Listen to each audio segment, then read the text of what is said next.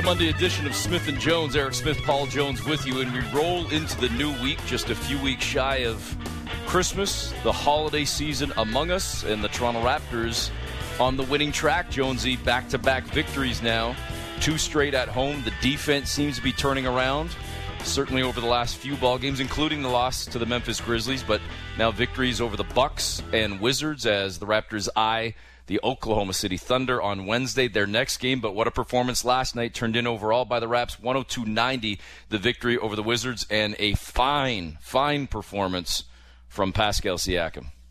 Well, you know, Eric, it's interesting you say that the, uh, you know, you, you highlight the defense. I think the defense has been pretty good the last little while. Uh, I, I, think the big thing was they're, they're starting to make shots. I mean, it was it was the shot making that that kind of did it for me uh, yesterday. Um, uh, you know, we talked about it in, in our broadcast. We highlighted it, highlighted some of the things as keys. Washington, not a team. They're they're amongst the leaders in um, opponents' field goal percentage, opponents' three points percentage, opponents' points per game, but they're last in creating turnovers. So basically, you're looking at a team that that plays it pretty safe defensively. They they guard you, they stay in front of you, they contain, they contest, they rebound. That's how they get their stops. And if you can execute your offense, you're going to be okay. I mean, they're going to guard you, but you know, good offense beats good defense. And I thought the Raptors had that yesterday. We also talked about the fact that Washington now has five their last 5 losses have been by double figures. So that was four in a row coming into yesterday's game.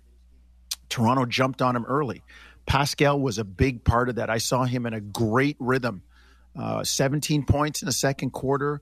And, and, and now that puts Washington on their heels. That, never mind the seed of doubt, a whole field of seeds of doubt are planted in their mind. And they, they once they got down double figures, they could never get closer. So that was a good win by Toronto. But I really think the shot making – and the fact that they were able to put the ball in the basket the last couple of games is that's made to me the biggest difference. Well, the Raptors in the uh, ball game yesterday. To your point about the shot making, shoot 45% from the floor overall. Siakam 10 of 21, 31 points, 10 of 12 at the free throw line.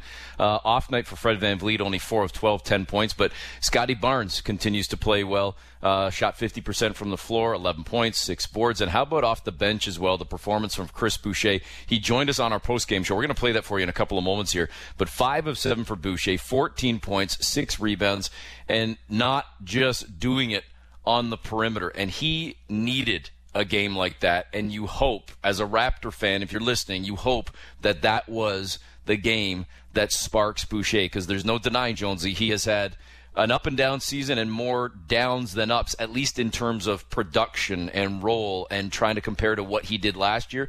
And you're just hoping that this maybe is the, the game that sort of helps him break out and, and sort of open his eyes, as he said to us last night, about some of the other ways that he can impact the game, even on nights perhaps that he's not scoring as much.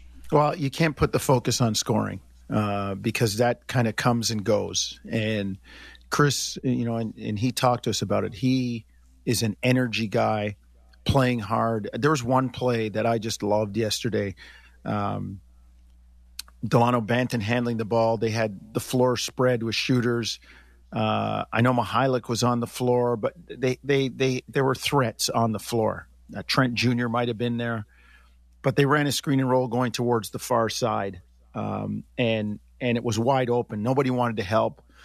Uh, the guy defending Boucher and Banton's man went ended up with him. I don't know if they got their signs crossed or what, but Chris ended up rolling right down the middle of the, the lane for an easy one. He's getting put back dunks. He's he's concentrating on scoring inside and and playing inside the arc and not just kind of hanging around trying to be the stretch four that you know is so prevalent in this league right now. Do the other stuff, and and you know you look at you look at his numbers.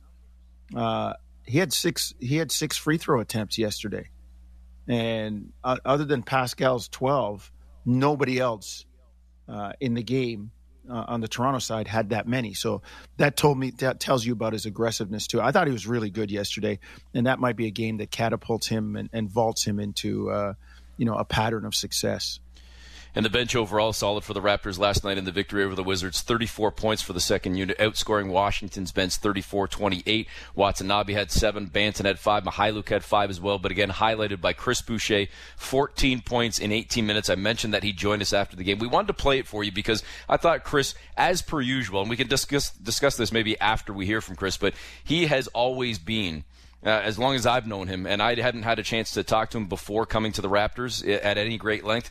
But since joining the Raptors, uh, going back to when he was barely playing, let alone to when he was playing a, a major role to, to, to where he is now, he has always been one of the more honest and just truthful people when you talk to him. He gives you a straight answer, and his emotions are always right down the middle. Here's our conversation last night post game, right here on the fan with Chris Boucher. We got the Oregon Ducks joining us here, Chris Boucher. Chris, uh, great to see you on the floor. Really productive game tonight. And the, I guess the thing that that got to me most was I looked at your approach. It was like you said, you know what? I gotta I gotta calm down with the threes. I'm to do some work inside. I'm to make my money in another way. Yeah, um, you know, just watching a lot of film, you know, um, I got to change my game a little bit. You know, with the team that we have, we have already got a lot of scores, but one thing I've always been doing is I, I could score inside, I could dunk, I could roll, and um, you know I just kind of finding my roots, got to kind of find it with my groove and uh, play hard. Honestly, I came here with a lot of energy, and my, my focus was uh, how can I help the team, and that was going to work. Chris, so far this season, I, I, don't want to put words in your mouth, but probably frustrating the way things have gone, but to stick with it, to, to keep your head down, to talk about all the things that you just discussed in terms of just your approach mentally, let alone physically on the floor. How key has that been just to kind of keep the mind right so that you can go out there and get it done? Uh, I've been through worse, to be yeah. honest with you. Like I said, life is good yeah. right now. I'm blessed. I'm healthy. You know, my family's good. I've been through worse, and that's all you got to keep your head up. You know what I'm saying? On to the next game, trying to get better every game, and you know, hopefully, like I said, things going to go back. It can't go wrong all the time. Chris, you guys as a team, you kind of symbolic of that seem to be finding your groove. The last couple of games, man, if you could have made a few shots against Memphis, it might have been a win but you did it last game, you did it this game. Seems like the offense is rounding into form a little bit too. Yeah, I think everybody's starting to figure out their roles, and like I said, it's also about making sure we put people in a good position. You know, we, the starters are really good, and uh, us at the bench is just to f- find a way to help the team, and also like like I said, do the right plays, man. The, the, game is not supposed to be that hard. Chris, just quickly, how important is this stretch right now? You're in the middle of it, but more coming with so many home games. Um, we gotta use it. Like I said, we've been uh, losing at home, so it's protect our own floor, and we gotta use that. Our fans are really great; they're helping us with that. So, um, if we keep coming, you know, ready like this and execute the game plan, we'll be all right. Hey, there is Chris Boucher after the ball game last night, the victory over the Washington Wizards, 102-90. Jonesy, uh, let me ask you a, a question here, and I'm, I'm I'm playing a little bit of a game with you.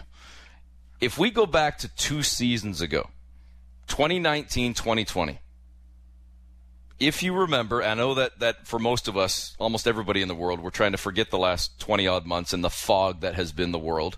But if you can find a way to clear through to 2019, 2020, pretend like you don't know what happened last season.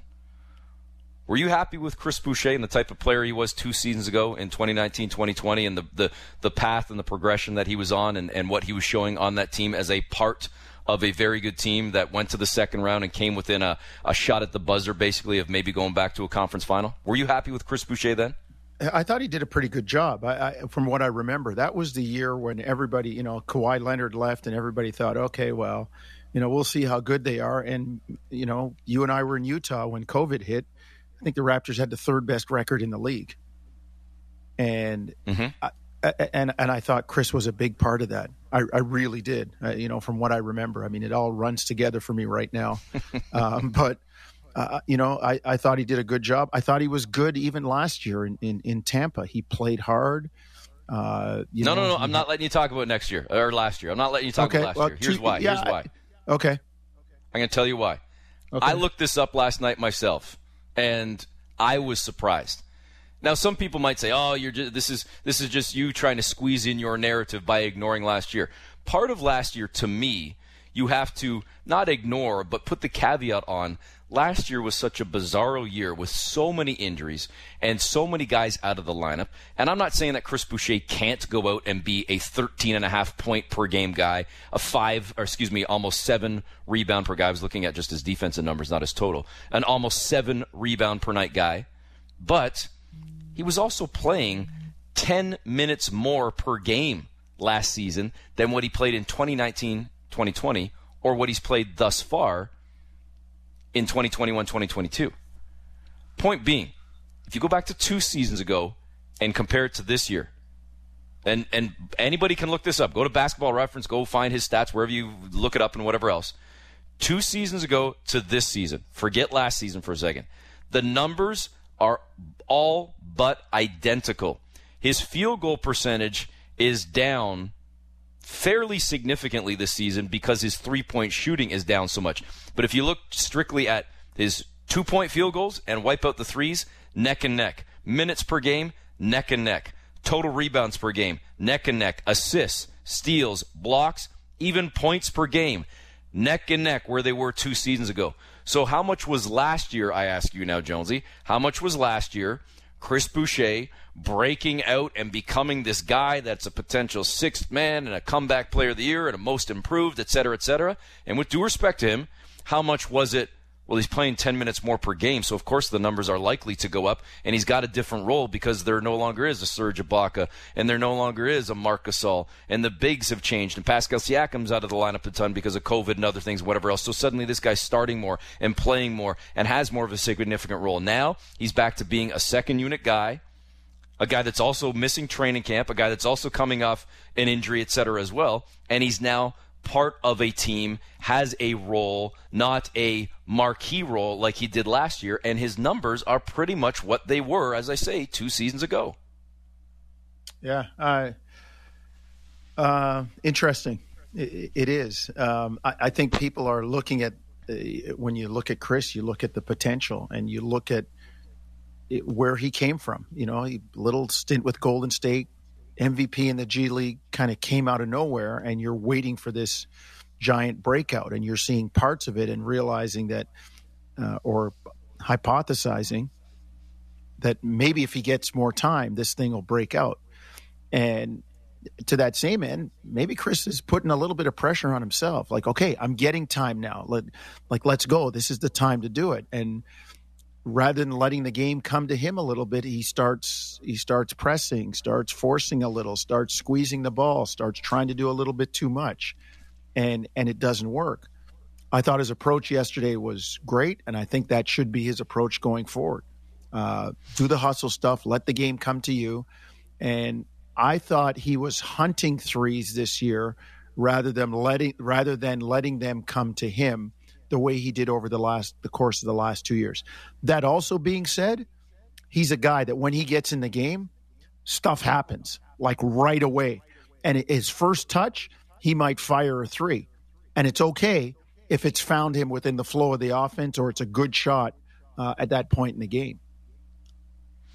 I loved what he said to us in, in the interview as well, where he said, I've been through worse. And I mean, here's a guy, remember, he was homeless yep. at one point. He didn't find the game until damn near 20 years old. So he has been through a lot of stuff in his life. So going through some ups and downs uh, in terms of stats and numbers and basketball, that's secondary. And I, I truly believe the type of person that he is, the character that he has, he will find a way to get through it. And certainly last night seemed to be a, a solid sign that he is getting through it. Let's hear more from Boucher. A quick comment uh, about uh, just, again, the improvement, getting better over the last little while the energy that I'm playing with is a little different. I think um, that's the one thing that was kind of holding me back. I make mistakes, but usually I make it full speed and like with effort. So I think that also helped me. But also next action, kind of moving the ball. I wasn't really looking until shooting the ball, and that really helps me out. I think um, you know, I'm a really great roller, and usually I finish inside. And also, I went just went back to what it is. And like I said, I watch a lot of film. A lot of people are you know upset at my play, which I understand, but I do a lot of mental work and just trying to figure out what it is. And like I said, um, eventually you find it and eventually you know what you got to do. And that's what's going on right now. I'm just realizing what role I am and take what I get and do the best out of it. Again, Chris Boucher after Sunday night's victory over the Washington Wizards. We're going to hear from Pascal Siakam in a second, but Lance Kennedy back at uh, the station. I want to go ahead and jump ahead to Nick Nurse because Nurse Jonesy touched on something you were discussing earlier the defense of this team. Uh, playing well of late, and you have said that you thought the defense has played well over the course of the season. It was more the offense coming in and simply just making shots. Here's Nick Nurse's assessment on last night, but also just the team of late in general. Yeah, we we were really connected. You know, just just uh, not a whole lot of mistakes, and most of the shots had somebody in front of them, one way or another, and um, and uh, it's good to see. I thought I thought that group that started, you know, set the tone, but I also thought every single guy that came in off the bench brought the same kind of energy and even maybe a little more, which is, you know, that's kind of what we're hoping for it to look like. But it was a good, I thought, all around team effort defensively. I don't think we've seen a Toronto game like by you know, one of the other guys that stood out there, a little shout out to Doug Smith at the end. One of the guys that stood out uh, uh, to me, Jonesy, and we haven't really discussed him. The numbers don't necessarily jump off the page, but to Nurse's point about most of the guys or all of the guys that came in making some sort of difference, Delano Banton. He started the season really well and was catching a lot of people by surprise, I think. He went through a little bit of a dip, like I'm sure he'll have again at some point over the course of a rookie season. But I thought he came in last night. His court vision is fantastic. Some of the passes that he's making and just the way that he sees and feels the game. I was really impressed by him last night. I think the kid understands how to play, Eric. And that's, yeah. you know, that's something that um, you know, give Masai, Bobby, Dan Tolzman, all the guys, all the scouts, give them give them credit. And that was the one thing that, um, you know, maybe a lot of people didn't see when the Raptors initially made the Scottie Barnes pick. It's like, well, wait a minute. They thought they could see stuff in Jalen Suggs. And, you know, because they hadn't seen Scottie or, uh, you know, you, you have to respect the fact that these guys, you know, they, the scouts, they, they tail guys. I mean, people might have looked at Scottie last year at Florida State. Hey man, they were looking at him in the under 19 tournament in the worlds. They were they they start tracking these kids from you know a young age. So you know, a, a same thing. A guy like Banton, like it, they didn't just you know reach into a you know a floating box of ping pong balls and pick out one with his name on it and say we'll take Delano Banton. They they obviously saw something in him, and and you know that that's what you look for, especially when you're a team like the Raptors that, well, other than last year, are a good team and you're picking late in the draft. Look at the Spurs for years, picking guys. You know, Dejounte Murray, 29th, Cory Joseph, 30th, Tony Parker, like I think he was 28, 29, or 30. I mean, anybody can pick Tim Duncan. I mean, you know, anybody can pick a, a guy in the top five, but can you find a guy near the bottom? And the, the Raptors see that. Banton understands the game. You know, you look at him on the fast break. He had that one fast break and one, Eric. You know, you and I laughed and we call it, it was, you know, the Kipling Express, number 45. the 45 and, and, Express. and, and, and he, you know, he has a feel of when to go. And he gets the ball off the glass and he's pushing it. And it's one of those things that I was always told push the ball just because you see bodies back there on defense doesn't mean they're ready to play and see what you can get. And and he's really good at that. Like I said, he was the one in the play with Boucher, uh, the one that impressed me on on the roll. He's handling the ball well. I, I think the Raptors really have something in some, and you know, a lot of the young guys. When you think about Barnes, Banton, uh, Achiuwa, Trent, uh, they they they they got some guys. They they really really do.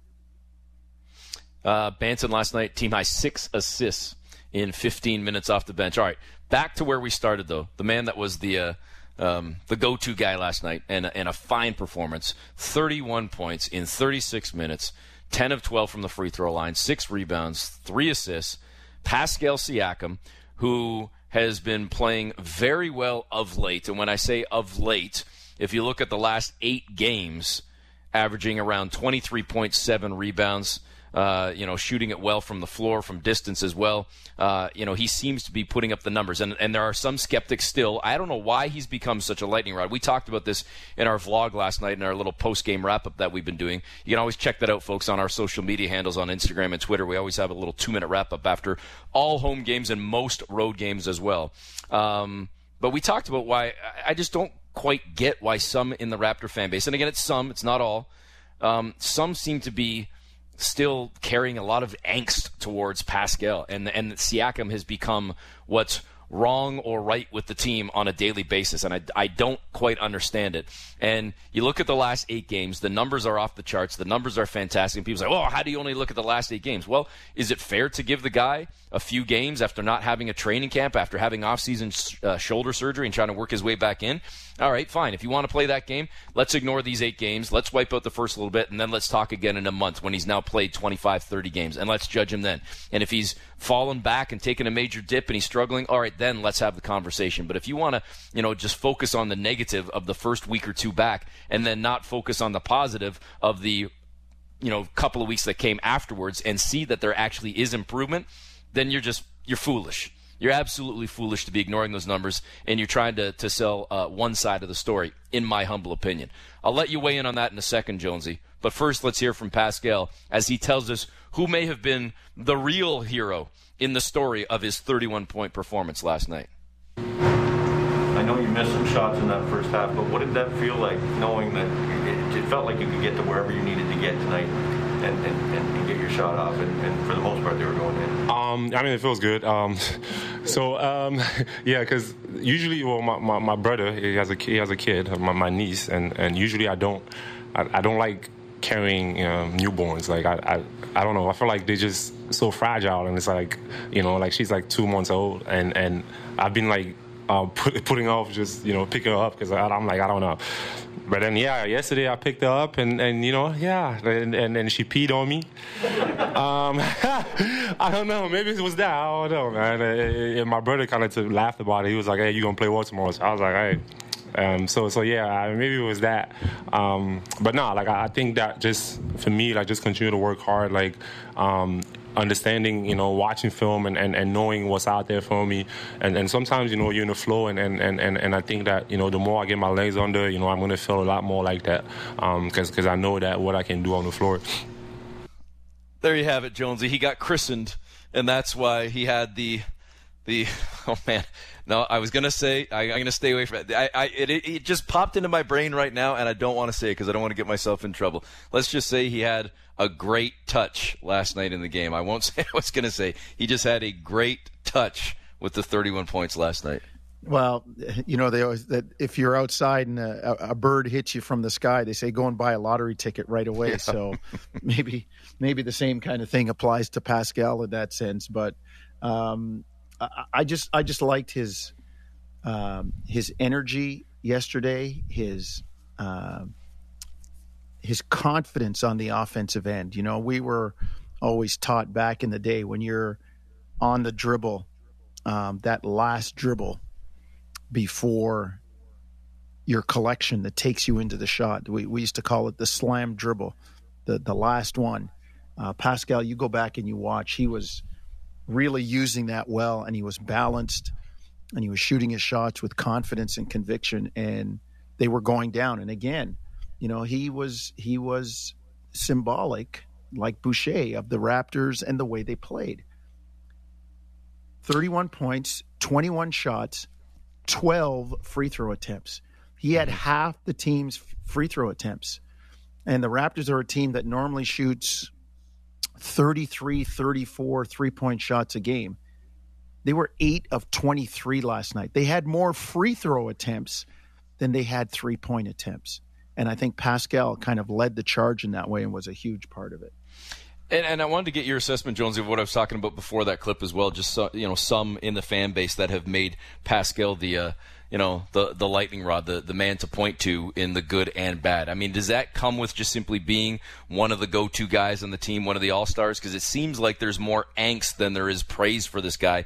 And and when he does well, people don't seem to want to give him his due. But when he struggles, he's the first person that people are pointing at. Yeah, it it kind of comes with the territory, and uh, you know people's expectations as well. Um, but uh, to your point, and we've talked about it, no training camp, getting on a moving train where the expectations are such for this team, and he was he's trying to figure it out. So, I mean, I don't. Uh, people that people that go at him that hard, uh, I, I, they don't understand they don't understand. I mean, you, you, not that you can't hold a guy accountable for a poor game here or there, but let's put it into a little bit of perspective here in terms of what he's had, what he's coming from, and what the expectations are. And and you know, for people that to be constantly on him, I'm not saying don't call a guy out if he has a bad game or you know he makes some bad decisions or whatever. That's how you get better. You know, don't don't take it. Don't take. You know, it's a, a phrase that I've I've heard and I've always lived by. Don't take coaching as criticism. Well, this is not coaching. This is they're they're not offering suggestions. They're just they're just they're just banging on the guy. And if you're Pascal, you work with your coaches for suggestions and take their coaching to get better. So I, I, I give it time. Uh, you know, he he's had a. You were quoting, was it Eric? You said the last seven eight games, mm-hmm. he's been playing well. I mean, I look at the team, same thing, and they're rounding into form. The last three games, their defenses held people under forty two percent, forty two percent or under. And I, I, I know years and years ago there were stats around that number, and I have them. You know, forty when the Raptors hold teams under forty two percent, you know they win like eighty percent of the time. So, um, you know. It, I, I can't see why people are blaming it on one guy. Sure, he's your main guy, but I can't see people blaming him. Uh, you've got to put everything into perspective. You win, lose as a team. Some guys do more, but it's still a team effort. Well, to, to quickly wrap this up, then, because I was mentioning over the last eight games, Pascal Siakam, uh, 22 points per game, seven and a half rebounds, 3.3 assists on 49% shooting, 36 from distance, averaging five and a half free throws per game. In his All Star season in 2019 2020, 22.9 points per game, so 0.9 more, seven and a half rebounds, 3.5 assists, so 0.2 more, shooting 45% from the field, less than this year, shooting 36% from three, exact same, on 5.1 free throws per game, so three or sorry, 0.3 less. Now, again, that's an entire season versus an eight game stretch. He'll need to keep that up and continue to play this way to make that comparison truly legit and comparable.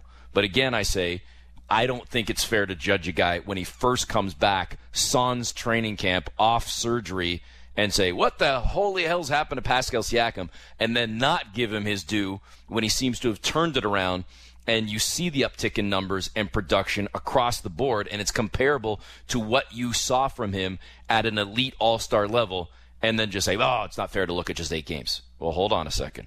You have to be balanced and fair then with your assessment. So that's why I'm saying, all right, let's at least meet in the middle and let's look at it then in 10 games from now when we've seen Siakam back in the lineup for 30 odd games, when we're at the halfway point of the season. And if they've dipped again, then fine. You want to throw your darts? But otherwise, if they haven't dipped and this kid continues to produce at the level he is right now, then give him his flowers. If you don't want to give him to him now, be prepared to later on because I think he's showing solid signs. And again, I, I don't understand why he's become the guy that is such a lightning rod for controversy with the fan base. It just doesn't make sense to me. So again, some of the fan base.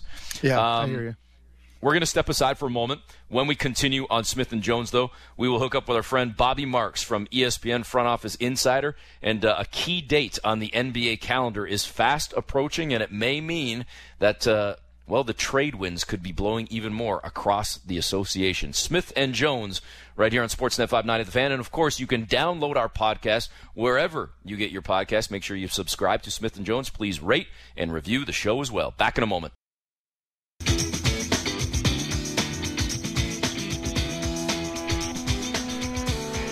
Back on Smith and Jones, Eric Smith, Paul Jones with you. If you like the show, subscribe to Smith and Jones wherever you get your podcast. Please rate and review the show as well as we bring into the conversation a man that has joined us many times before. We always appreciate his time from ESPN front office insider Bobby Marks. Bobby, thanks for the time today. Hey guys, good morning. How are you? Doing Good, well, Bobby. Bobby. Doing well. Hey, Bobby, I think last time we had you on, we got towards the end of the conversation, and I think you were the one that said we haven't even talked about the Raptors yet. So I want to ask you about Toronto first before sure. we move on to some other stuff. Um, the team sitting right now at a couple of games below 500. They've won two in a row. How much for you is this? Still a transition year for the Raptors, trying to you know navigate their way through being a few years removed from a championship, trying to stay relevant, trying to stay in a playoff picture in that sort of expanded format, or is this sort of a rebuild where they need to take their lumps for a couple of seasons before they truly can get themselves back into contention? Yeah, I don't know about a rebuild. I mean, I think it's certainly a, a little bit of a, a retooling. Um, you know, certainly when you go, you know, with no Kyle there, and I, I think you're Yeah, I think your starting five. I think you can roll out there, and I think it's certainly a, a playoff type um, lineup, whether that be a um, you know, I guess a playing type team. I think certainly the you know the bench is a you know a, a major work in progress, and I think that's probably going forward. You know, how do you address that as far as next year? But I think you know for the goal for them, um, you know, certainly you're getting Pascal back to All Star form. He's played well in the last five games. Certainly yesterday against against Washington, he played at a high level. Um, so I do still, I think it's it's a little bit of a retooling, figuring out kind of what fits, what doesn't fit. Uh, I thought the first half yesterday um, was probably the, the best they've played. Um, you know, over a a 24 minute stretch that we've we've seen. They've won a couple games here, so I yeah I don't I don't think it's a it's not it's not a Detroit or Orlando. Um, because you have, you know, between you know what Scottie's been able to do, and the goal is to, for him to improve. Certainly, you know what you're going to get from Fred, you know, Gary. Um, you know, we'll see what they do at the trade deadline. It'll be interesting as far as maybe you can move off some players that maybe aren't don't fit and build up your draft assets. So, not a complete rebuild, but a little bit of a uh, little bit of a retool here. Bobby, uh, l- let's let's talk about Scottie. Um, you know, and I'm uh, Eric and I are still kind of beating this drum. A lot of people, in, including people that are considered, you know, quote experts unquote in our field in in you know the draft, uh, were quite surprised that the Raptors made the pick that they did.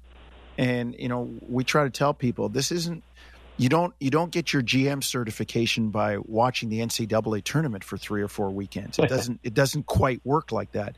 You guys and you've been in the front office. You're tracking kids from the time they're, you know, in the U16 and U17 worlds and and you know national programs. And I, I look at what Scottie's been able to do between he and Evan Mobley. And I thought Scottie Barnes should have been Rookie of the Month, but you know Mobley's Mobley's team is showing a little bit better they kind of look like one two in the draft and not so much some of the guys that went before them or even guys around them after.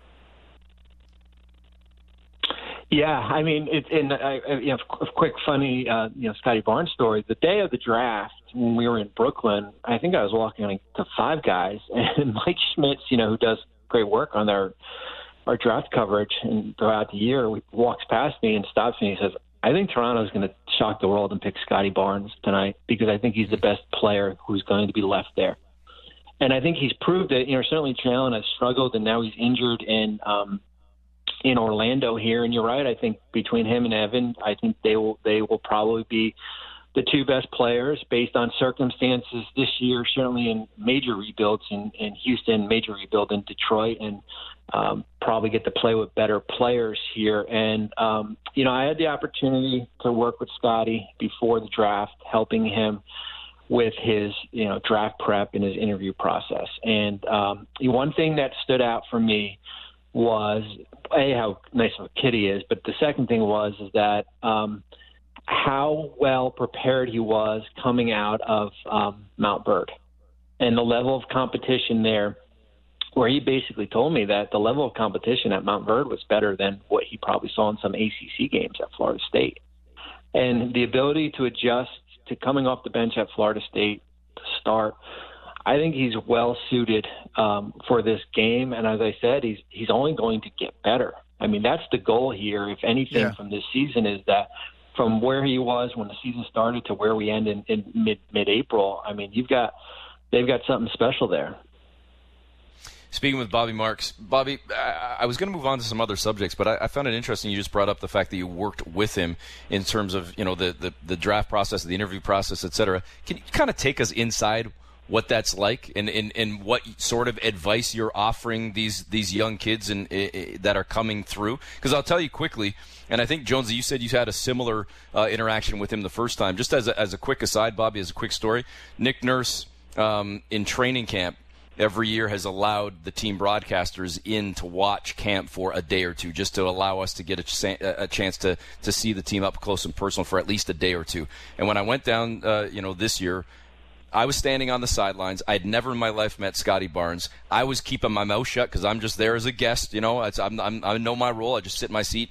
He walked over to me hey, how are you doing? I'm Scottie Barnes. Shook my hand. I stood up and chatted with him. Like he introduced himself to me, and right away I thought, man, this kid's something special. If he's got that type of personality and those type of morals as a youngster, let alone to just come over to some random dude sitting on the sideline and introduce himself. What's that like when you're chatting with him and you know young players in general and preparing them for this next step in their life and their career? The only player who has ever turned the interview on me, where he started asking me questions at the end of the interview. Hey, how's your day going? What do you, you know, how'd you get into working for ESPN? So it was kind of unique. I've, I've worked with 75 to 80 draft prospects every year, and you know my goal is just to get them prepared for that next level. And we go through an hour and a half interview, and it's you know questions based on their personality, and it's just to, to get them prepared when they're meeting with teams. Just because I've been there, I've sat across them um, just to get them in a, in a comfort level, and I really didn't really need to you know, maybe just tweak a couple things here and there, but he was well prepared, um, you know, for his interviews as far as if it was in Toronto or some of these other cities here. So that's that's the big goal, and I can you know I can figure out who's full of it and who's not, and who's scripted and who's authentic, and he is he is really authentic. Uh, Bobby.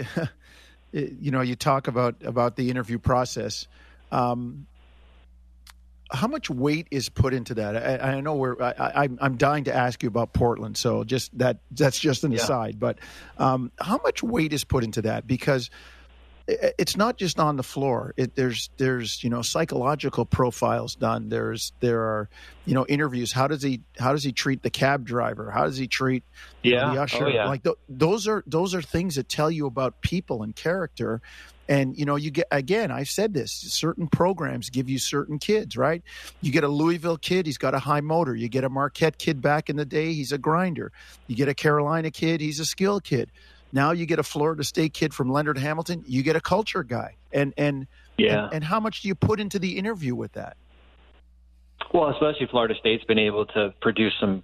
You know, when you look at what Terrence Mann's been able to do with the Clippers, I mean, there's a little bit of a track record now coming coming from that program. But yeah, I mean, you hit it right on the head. I mean, when when I was in New Jersey and Brooklyn, when we brought in draft prospects, the people I asked about that player was our interns and our medical people because they're the ones who are taping their their ankles and have a you know there's no skin in the game and the intern is the one who's picking them up at the at the airport there. And i think i think what happens in the interview process uh, the, the people who probably get the most out of it is usually the head coach just because the coaches you know nick's worried about coaching this team right now. He's not worrying about florida state playing during the season where he gets an opportunity to sit with him and, and as well as if the assistant coach are, are part of that. And i i put a lot of weight in it. I really do. I mean i think the body of work is is you know you, there's tape on it. There there's you know i think i put the interview probably more on the individual workout speaking with Bobby Marks from ESPN Front Office Insider. Right, uh, we're gonna we're gonna move on here.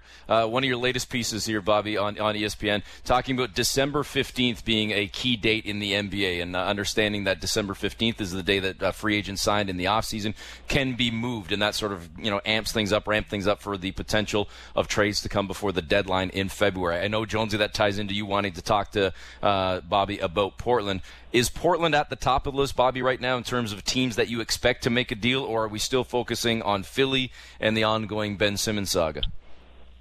Well, yeah. I mean, anytime you know the Simmons situation hasn't been resolved, then they're probably number one. I think Portland was probably two. I think I think I put Brooklyn up there at three. I think they're going to have to figure out the Kyrie Irving situation. I think that's going to have to happen by you know the trade deadline here, and it doesn't look like you know New York's going to lift their vaccination rules. Um, you know, with with uh, Portland, you know, certainly we saw what happened when Neil Olshey, their head of basketball operations, has been dismissed. Um, now, what's next? Right? They have an interim GM in, in Joe Cronin. How much authority does he have to move players like CJ McCollum or Jusuf Nurkic, um, Robert Covington? Those two are on expiring contracts. I, you know, I did a video over on Friday, and I, I talked about Lillard. I, I mean, like, I'm concerned I think Damian Lillard is still going to play at a high level. I'm concerned that the best of Damian Lillard is in the rearview uh, window. I, I really am. I think his minutes are going to have taken a toll on him and will take a toll on him. If I was Portland, that would probably be the guy that I would be looking at as far as the most value you can get. And I know Trailblazer fans do not want to hear that. They want it to be like Golden State, where he's like Curry and you can just build around. Unfortunately, you don't have young players to do that, and you don't have Klay. Um, you don't have Draymond guys like that here. So I think Portland's going to be interesting just based on how much authority does that current front office, who's looking for a new head of basketball operation, has to do, and if if they do, is it going to be C.J. McCollum? You know, uh, a guy that's been mentioned, and you know, Chauncey Billups, their head coach, has been pretty upfront saying, you know, we have a small, you know, between uh, C.J. and Dame and Norm Powell, we got three guys under six four. You know, that's not the style of play like you know that I'm, I'm you know, that I want to you know do, and so they're going to be, you know, certainly, you know, the team to watch. And as you mentioned, Philly, just because the Simmons situation hasn't been resolved that it, it, seems like Bobby. That's just a natural match there, um, and uh, if they get a young guy, Portland, a big guy, a good defender, um, and, and, maybe Damian doesn't have to carry the team if he goes to Philly. But once the the the main you know the main decision makers out in terms of Neil Olshey, like you said, how much power does Joe have? How much, or is that just going to be default to the owner? and and upper management and see what they want to do and just kind of carry out their wishes? Well, I mean, I, I would assume that Damian Lillard will be part of, you know, if it's not involved him in, in any trade discussions, which I probably unlikely. I think Lillard is going to have a role in this. I do. Right. I think whatever decision, if it's CJ for Simmons and whatever, I think any trade is going are going to be pre- presented to Damian Lillard, and I think he is going to be part of co-signing it. Um, and I think that will go right to ownership there as far as guys that he can play with it, whether it be a Ben Simmons or uh, another player. And I think the challenge with Simmons is that certainly Lillard, I mean uh, McCollum for Simmons works, but like what else are you willing to give up if you're Portland? Um, likely probably going to be in a lottery this year, and, and you know they already have a pick going out from the the Nance uh, Larry Nance trade. Is like, do you really want to gut it? Um, you know, for for Simmons, I think that's that's the big question there. Would you? I wouldn't. I wouldn't. I, and I think that's going to be that's the big decision. The other big decision too with Lillard, like he's looking for two years, 107 million next season, off season, in an extension. I mean, that's 55 million in that last year when he's 36 years old. So I think you're you're at a you're at a point of the road here. I would do it if I thought this team was a title contender and Ben Simmons. We were one piece away from Ben Simmons. I would I would seriously consider it. They're not. They're they're they're you know the infrastructure is not there. You know they've besides, besides Anthony Simons, there really aren't any young players on this roster where you can kind of continue to build out, and it's going to be a rotating door when we get to this offseason. Yeah, uh, Bobby, it's interesting you say that, and I reflect back to Toronto uh, when they made the d- deal with Kawhi Leonard as well as unpopular with the fan base as it was at the time. Um, knowing if Kawhi Leonard's healthy, that's the guy that's going to put you over the top. So it's a bit of a gamble there, but you had all the pieces in place. And, and we, I always hear this when I talk to my, you know, my front office guys. We're not ready for that deal yet. We're not yeah. ready to have him yet. And and you get a guy too early, and maybe you, you you burn his wick down a bit. And now, when you're ready to win, he can't give you what you're supposed to. No, it's a good point, and I don't think Portland is ready to win. You know, at a level where Golden State and Phoenix and probably you could put Utah up there in the, in the Western Conference here. You know, I think Philly is. I think when you've got Embiid and Tobias Harris, and you just give that supermax to uh, Joel, I think their you know their record doesn't say it. I think Brooklyn is. I think Milwaukee teams like that. I just don't. I just I don't see it in Portland. Bobby, last one for me here, and this might be tough to answer given the fact that we're just past the, the the, the quarter point of the season. But when you look at the top teams in both conferences, whether it's you know let's let's say the top three four, Brooklyn, Chicago, Milwaukee, Miami, Golden State, Phoenix, Utah. No offense, I don't want to put Memphis in there right now, even though they're the number four seed in the West as of this morning. When you look at those top teams, do you see any of them making any sort of deal to try and improve well, it, upon the seasons they're having? I don't see it in Golden State just because of Bob Myers' track record. Um, you know, when they were winning at a high level, they never made a trade. You know, they they really didn't. I mean, the Russell trade a couple years ago, and that they were headed towards the lottery. They they don't usually shake up things. I think Phoenix is in a position if they want to go out and get Thaddeus Young to do to do so, just because they've got draft picks, they've got Saric who hasn't played, they've got some other things to make a deal work if to add to their bench. As I mentioned with Brooklyn, Kyrie, you know, I mean, it's just a matter of you know he's an acquired taste. What is out there that can help you? Because I think although Brooklyn is you know, sitting on the top of the Eastern Conference, I have a hard time believing they can get out as is, unless we're going to see a different James Harden than we've seen the first. And I, I know you guys saw a good James Harden, but we, I saw a bad James Harden the other night against Chicago, and he really struggled, and it puts a lot of uh, burdensome on, on Kevin's um, shoulders. And I think Milwaukee's another team there. I think they're probably content kind of where they are because they know if, if their starting five is back and they know Brooks out, they can c- compete to get out of the Eastern Conference. Uh, Bobby, I, I, we didn't even get to you with the Lakers, and, and that's like a whole other a whole other soap opera drama in itself, in terms of you know Russ playing a different role with LeBron on the floor. But you know, you mentioned James Harden. I'll just say this because I, I, know we're wrapping up here.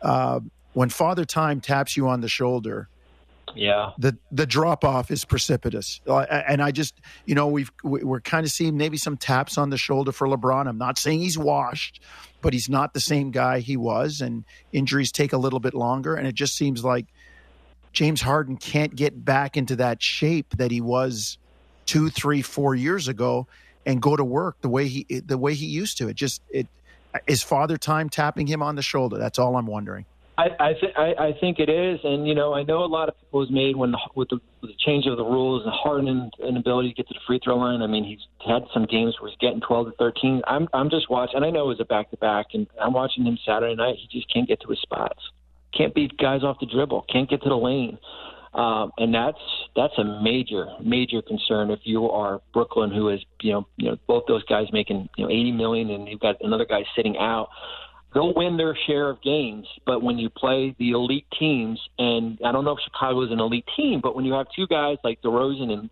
Zach who can beat you one on one any day of the week, you're going to have a hard time doing so. Bobby, we appreciate your time, your insights as always. Thanks for joining us. Thanks, Bobby. Thanks, guys. Appreciate it.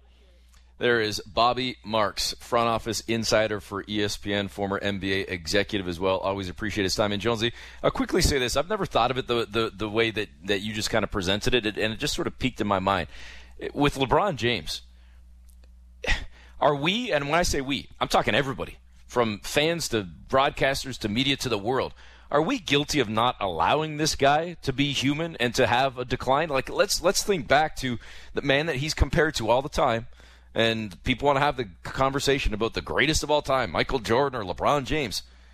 MJ wasn't elite until the end, right? Like, I mean, yeah. he was still a yeah. hell of a player, and he still had some magical performance in a Washington Wizards uniform, but he eventually became, more often than not, a regular guy. Now, he was still a pretty damn good regular guy, but he was not the Michael Jordan from eight, ten years, let alone twelve years earlier in his career, right? He Father yeah. Time caught up with him, and I don't re- like I don't recall people just hammering MJ the same way that LeBron seems to take it night in and night out.